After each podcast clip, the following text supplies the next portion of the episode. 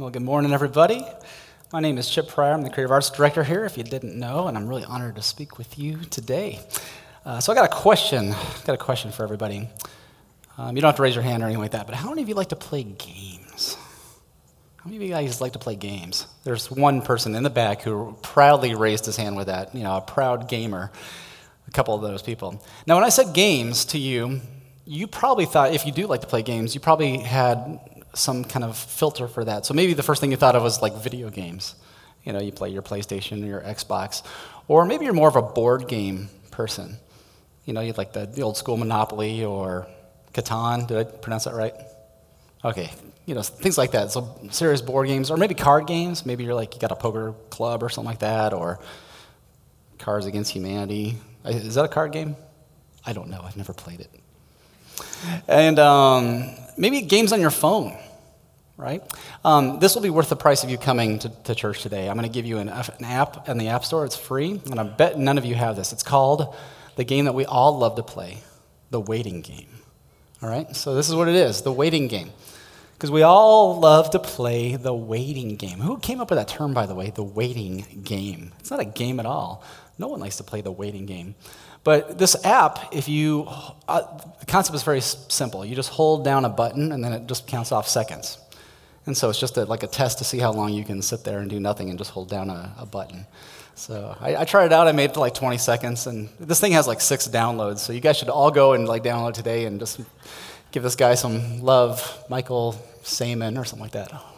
Why, why come up with that? I don't know. No one likes to play the waiting game. All right, I have some stats for you. This is going to be really depressing.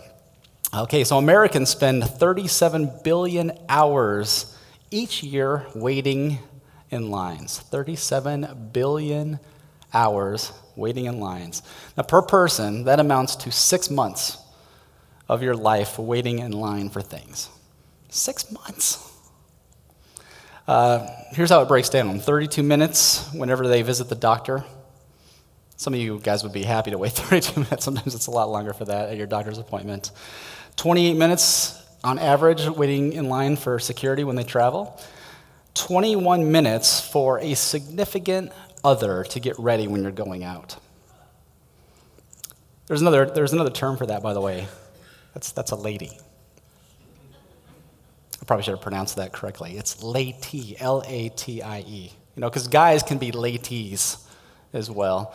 Uh, pretty much, by the way, every couple, for some reason, there's one lady and one non-lady. Like every there's I've never met a couple that has like two ladies or two non-ladies. It just doesn't doesn't happen. So, uh, 13 hours annually wasted, or I should say, waiting on hold for customer service.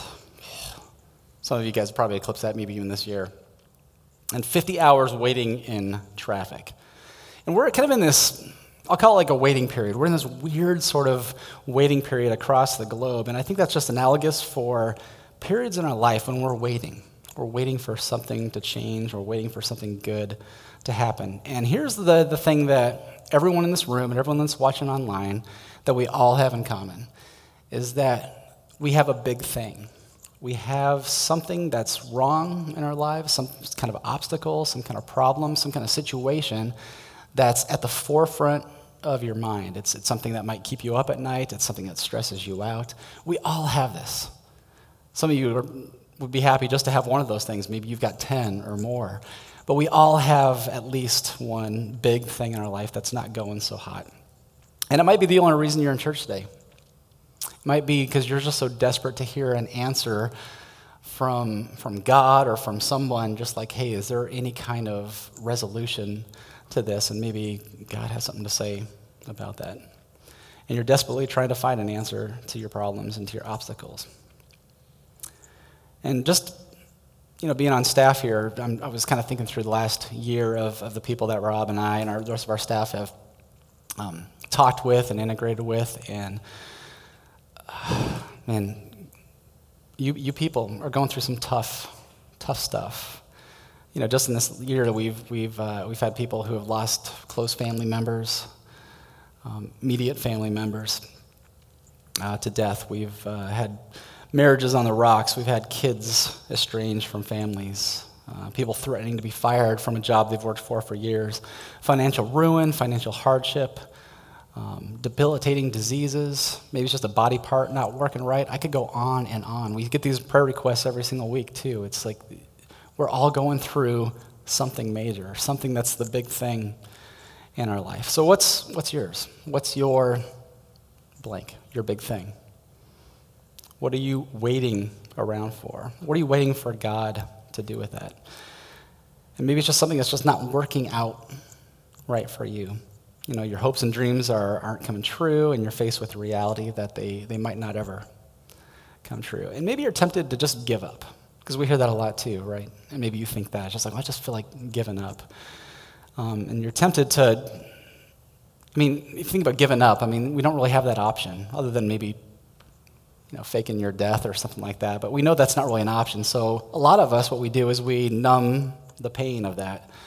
Uh, not to, because there's all sorts of ways that we do that, you know, but a lot of us resort to, uh, you know, think of your drug of choice. It could be shopping, it could be uh, excess drugs and alcohol, it could be all sorts of things that we use to, to kind of numb and, and mask the pain of the, of the disappointment and the hurt and the agony we feel from, from things not working out in life. And we know, we know that doesn't help, you know, but we still do it anyway. We know that drinking more uh, is not going to help the situation, but we will do anything just to, to numb that pain uh, when it feels so unbearable, just to ease that tension.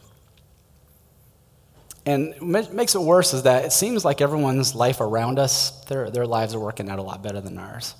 You know, maybe that causes you a little bit of, of, uh, of jealousy or being resentful or being angry. Um, this is one of the problems of social media. I, I love social media, I think it's really fun. But, um, but I have the tendency to get on there and just like, man, everyone's going on better vacations than me. They're eating in better restaurants than me. They just got a better car than I do, better life all the way around. And, and sometimes we don't, you know, I'm so old that here's how we used to do that. We used to get an update from people about once a year, right? Remember the, remember the Christmas cards? Remember way back then? And one person, you know, in like an overzealous family would write out like a long, you know, piece of paper and would just say all the th- great adventures that they went on during the year. And then they'd have like a little Olan Millsy kind of picture of their perfect little family and their golden retriever and all that kind of stuff. And you're like, you know. But that was just a once a year thing. You know, I wasn't thinking about those people the other 364 days of the year. But now, social media, it's like always in front of your face, people giving you updates about how perfect their lives are. And so the tendency is for us to sometimes look inward and think, man, my life doesn't compare to, to that. It's not social media's fault, it's just the, the way that we bring our humanness into that often. So here's how it, it kind of manifests. Here are some different phrases that maybe you say to yourself or things that you think. Will be on the screen here. I'll never be happy again. Nothing good can come from this. There's no point of continuing. Those are three kind of despair statements that many of us say to ourselves when we're, we're going through something like this. And when things aren't going our way, um, there's something inside of us, I think, that blames. Maybe we blame ourselves. Um, but I think there's part of us that sometimes blames God or at least questions God and his role in this. We question his goodness, we question his acceptance of us. Uh, and here's three things I want to leave or start to leave with you today is that God is not absent. God is not a God who is absent. God is also not a God who is angry or disappointed with you for me, those first two things I kind of I kind of get. You know, for me personally, I, I don't ever worry that God is not around. I don't ever worry that He's angry or disappointed with me because of the cross of Christ and my acceptance in Him. But this third one, I, I have a problem with. Uh, God is not apathetic. A lot of times I think, well, God just doesn't doesn't care. He's not listening to my prayers. Why are things in my life not working out? I, have been praying for this certain thing for, for years and I don't see any relief. And it really begins for me to like question, like maybe God is apathetic. And I have to kind of remind myself and hopefully remind all of you that God is not angry. He's not absent and he's definitely not apathetic. And let me tell you this, and I want to really, I want you to hear this very, very um, I really want you to get this. There's no correlation between the circumstances in your life not going according to plan and God's love and God's presence in your life. There's no correlation with that at all. And when God doesn't come through for us, we can become those three things. We can become absent, we can become angry, and we can become apathetic, and we don't want that at all.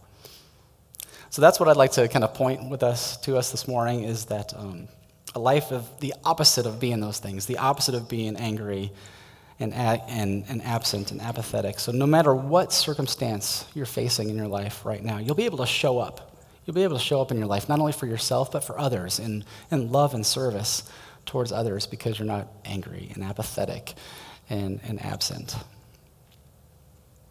So, what do you do when there's nothing you can do? That's kind of the question that we're trying to get at today. What do you do when there's nothing that you can do? When you've kind of exhausted all of your resources to try to make this problem, this obstacle, this, this, this thorn in your life go away. And when you're waiting on God is kind of the only option, when you're just waiting on Him.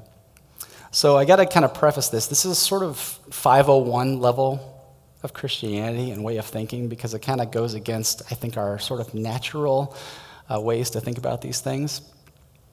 Um, this isn't just some kind of lame, like positive thinking or pat yourself on the back or anything like that. Uh, not looking at the bright things of, of life. It goes deeper than that. And so I want to break down this passage that Adria read to us earlier. And uh, this was written by the Apostle Paul. If you don't know, Paul was one of the first followers of, of Christ. He wasn't a disciple, he wasn't part of the original 12 of Jesus' gang. Uh, but about two years after Jesus was resurrected, uh, Paul was, he had an aha moment. He had a miraculous encounter with this risen Christ, and it changed everything about him. And the thing about Paul is that, well, maybe, let me say this. Maybe you think that, if you're really honest with yourself, you think that you know, Christians are, are a pain, you know, and, and most of them would, if they could like lock them all up or do away with them, that would be a good thing. Well, this was Paul. You're going to love Paul if, if you've ever had that thought before, because that's what Paul did for his vocation. He uh, locked up Christians, he uh, persecuted them. Um, I don't know if he individually tortured them, but he was overseeing that process of ridding the world of this dangerous sect to, to Judaism.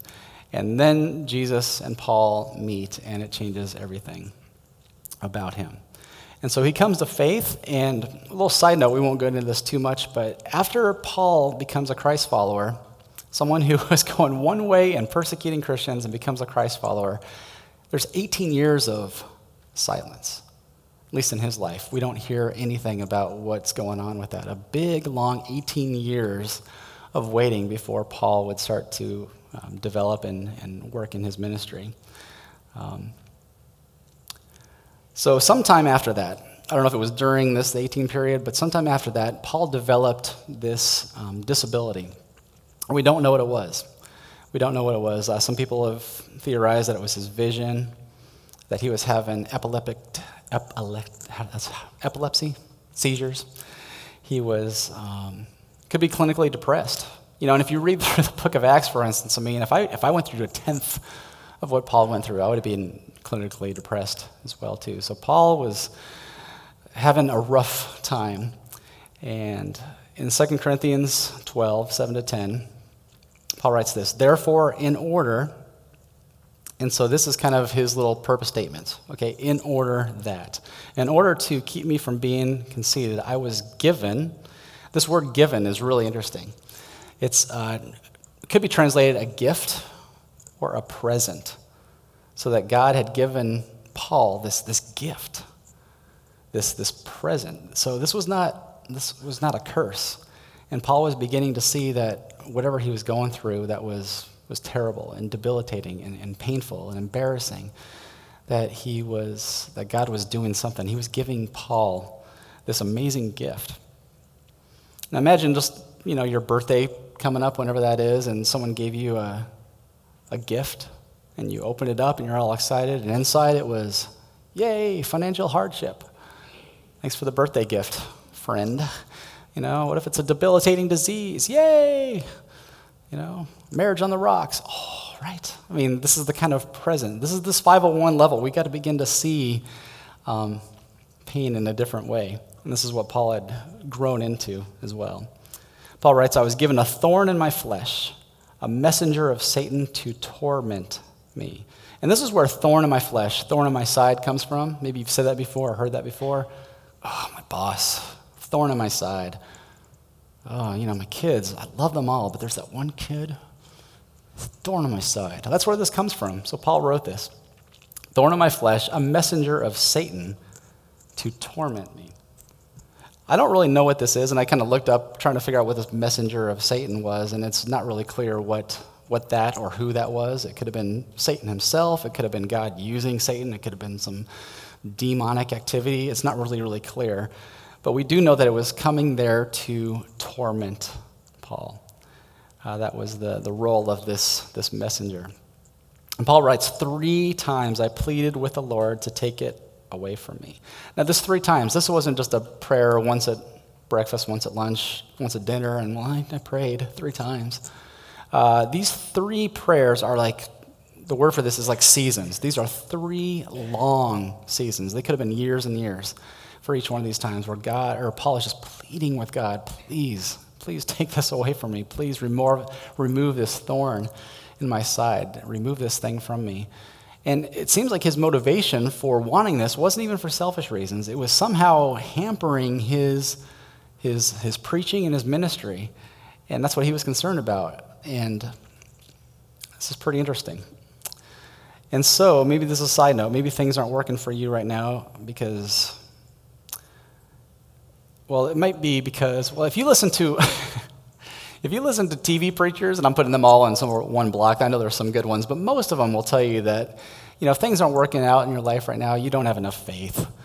You know, that God wants everybody prosperous and, and happy and fulfilled and wants you to drive a nice car and have nice clothes and all that kind of stuff. And if, if that's the message you get from any TV preacher, you need to, first of all, turn that off. But the second thing I would say to that person, if I could get an audience with them, is just like, you know, Paul was a lot better Christian than you'll ever be. And, and Paul struggled with this, and Paul was given not the answer that he wanted. Here's the answer that God gave to him. But he said to me, My grace is sufficient for you, for my power is made perfect in weakness. My grace is sufficient for you, for my power is made perfect in weakness. Let me translate that. God gave Paul a big fat no to his prayer. And now, on top of it, that no is this is permanent. There's no hope of me ever taking this away in your life. My grace is sufficient for you. My power is made perfect in weakness. And Paul goes on to write, Therefore I will boast all the more gladly about my weaknesses, so that Christ's power may rest on me.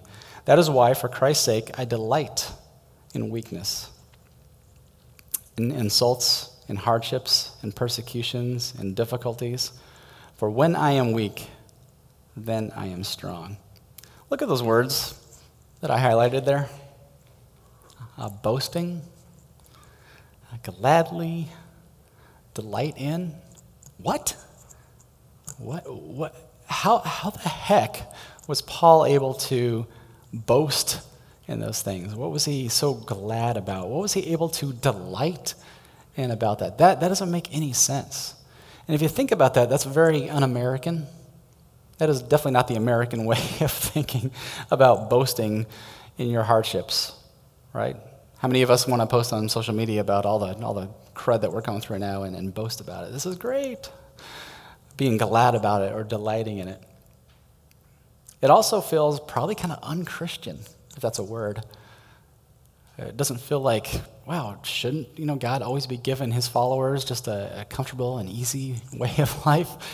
And so something in us just kind of it doesn't really resonate with that, and that's why we have to, I think, discipline our, our minds and our spirits to be able to kind of begin to see that in a different light. And so, leading up to that, I, I got a simple homework assignment for you, okay? And it's simply this Will you begin to consider your adversity, adversity as a gift from the loving hand of your Father?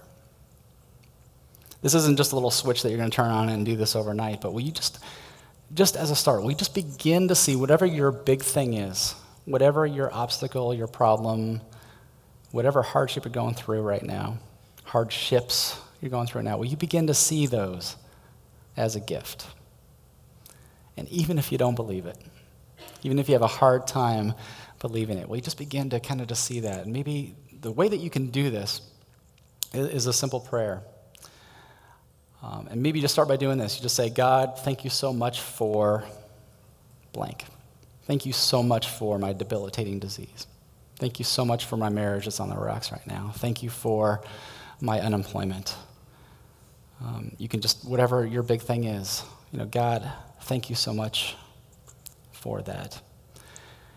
And maybe a side prayer to that is like, what, what are you trying to teach me through this? You know, what I, maybe I need to, to be listening more to that. But in the, in the midst of that, I'm going to thank you for that. I'm going to thank, be thankful in all circumstances, and this is one of those as well. I heard this um, message years ago. I don't even know where I heard it from, but the, uh, this preacher said something, and it's always, always stuck with me. And he asked this question of the congregation. And he says, Do you want your prayers answered, or do you want God's will for your life? And that was a very convicting question for me. Because if I'm just being the, the preacher guy, you know, the Sunday school chip here, I'm going to like, well, I just want God's will for my life. Yes, of course, that's me all the time. You know, but if I'm really honest with myself, and I bet if you're honest with yourselves as well too, it's like, I could care less about that. I want my prayers answered. And it'd be really cool if the two of those things aligned. But if it's one or the other, you know, how much, of us, how much of us just want our prayers answered as opposed to what God's actual will for your life is? So here's some things I want to remind you about your, your pain, whatever hardship, whatever obstacle, whatever adversity you're facing right now, is that your pain has a promise. There is a promise attached to that pain that you're going through right now. And it's this is that God's grace and power are enough for you, that God's grace is sufficient that Jesus is more than enough for you, and that He will satisfy you. The other thing is that your pain has a, has a purpose, and here's what it is. Here's what it is. Who knows? I don't know. I don't know what your, your pain has. I don't know what your, the purpose of it is. I have no clue. You're going to have to figure that out. If you'll even know what that is. Uh, sometimes God gives us an answer right away with that. Sometimes there's a, a season of life that has to go by where we go through the, the hardship and we look back on that and say, oh, I can understand the, the lesson that I was trying to learn or God was trying to teach me through that. Maybe it will be not in this world. Maybe we'll have to wait to ask God face to face with that. But whatever that, that is, um, there, there's a purpose with that, and we can be assured of that. But um, It'd be good to find out an answer for that. And so I'd implore you to ask God what that is for you. But just know that, you know, your, your pain has a promise. It does have a purpose. That God doesn't waste anything in your life. That whatever you're going through right now, God didn't make a mistake. Um, there, there's a purpose attached to that. Maybe it's just to help you develop, you know, a sense of more gratitude and, thankfulness. Um, maybe like Paul, it's to help you from being conceited. Uh, it's whatever anticipation of the next season of your life is. Maybe He's preparing you for something that's ahead. Because I believe that God is just as concerned with the, the process, um, the, the journey, as your destination. We always just look at the destination like that's the goal, but God is much more concerned, I would say, in the, in the journey than just the, the destination. So that's my question. Will you begin to just see your pain? Will you begin to see that with a promise and with a purpose of that. And if you do, I believe it will keep you from being absent and angry and apathetic. Every week at Velocity, we, we take communion. So, in a couple minutes, we're going to uh, see a video. And we'd love for you guys to get up and, and see one of the communion tables and, and spend some time alone with God on this. But when we take communion, it's, it's a picture of, of what Christ did for us. And before he went to the cross, he prayed a prayer kind of like, kind of like what Paul prayed. He said, God, will you let this cup pass from me? Will you let this cup pass from me, but not my will, but yours be done? He said that in the, in the same sentence. You know, please, God, if there's any other way to bring about the forgiveness and life that I'm that I want that God wants to infuse all of humanity with? Is there any way to do this without me going to the cross and, and taking on the, the physical and more so the, the, the emotional and spiritual pain of becoming sin and taking on all the sins from all of human history upon himself. Is there any other way to do this? Will you please let this cup pass from me? But he says, But not my will, but your will be done. You know, he, he wanted his prayers answered, but he wanted God's will for his life more than that. And what was the promise? What was the promise attached to that pain that Christ was going to endure? I think John 3:16 gives us some clues for God so loved the world. God so loved the world. God so loved you and me. God so loved the world that he gave his only son that whoever believes in him should not perish but have eternal life. That was the purpose attached to his pain. And so forgiveness and life is available to every single human being now because of that. And God said no to Jesus, same way he said no to Paul, same way he says no to us a lot. Uh, but he said no to Jesus, and you know, if you think about it, aren't you grateful? Aren't you glad that God said no to him?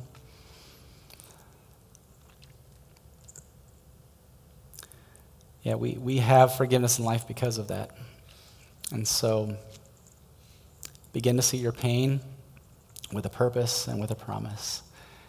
Um, it will help you show up in life. Let me pray for us. God, first of all, thanks for saying no to Jesus. Thank you for sending your only son to this planet that he could endure the cross and, and becoming sin in our place, for providing forgiveness and life to us through that cross and the resurrection. Uh, none of us are deserving of that.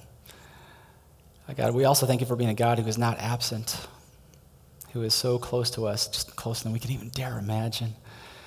And God, we pray for all of us who are going through